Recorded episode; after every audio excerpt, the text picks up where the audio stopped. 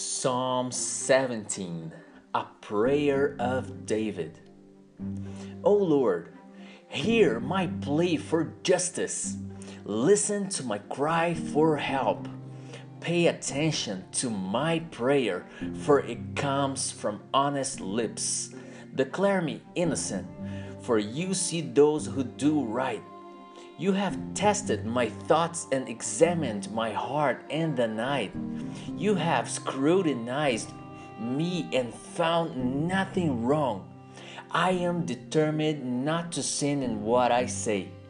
I have followed your commands, which keep me from following cruel and evil people. My step have stayed on your path. I have not wavered from following you. I am praying to you because I know you will answer, O God. Bend down and listen as I pray. Show me your unfailing love in wonderful ways. By your mighty power, you rescue those who seek refuge from their enemies.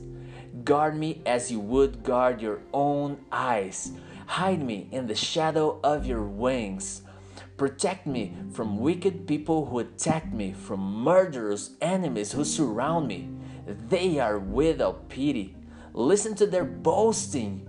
They track me down and surround me, watching for the chance to throw me to the ground.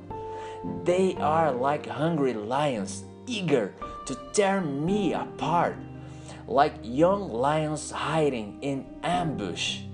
Arise, O Lord stand against them and bring them to their knees. Rescue me from the wicked with your sword.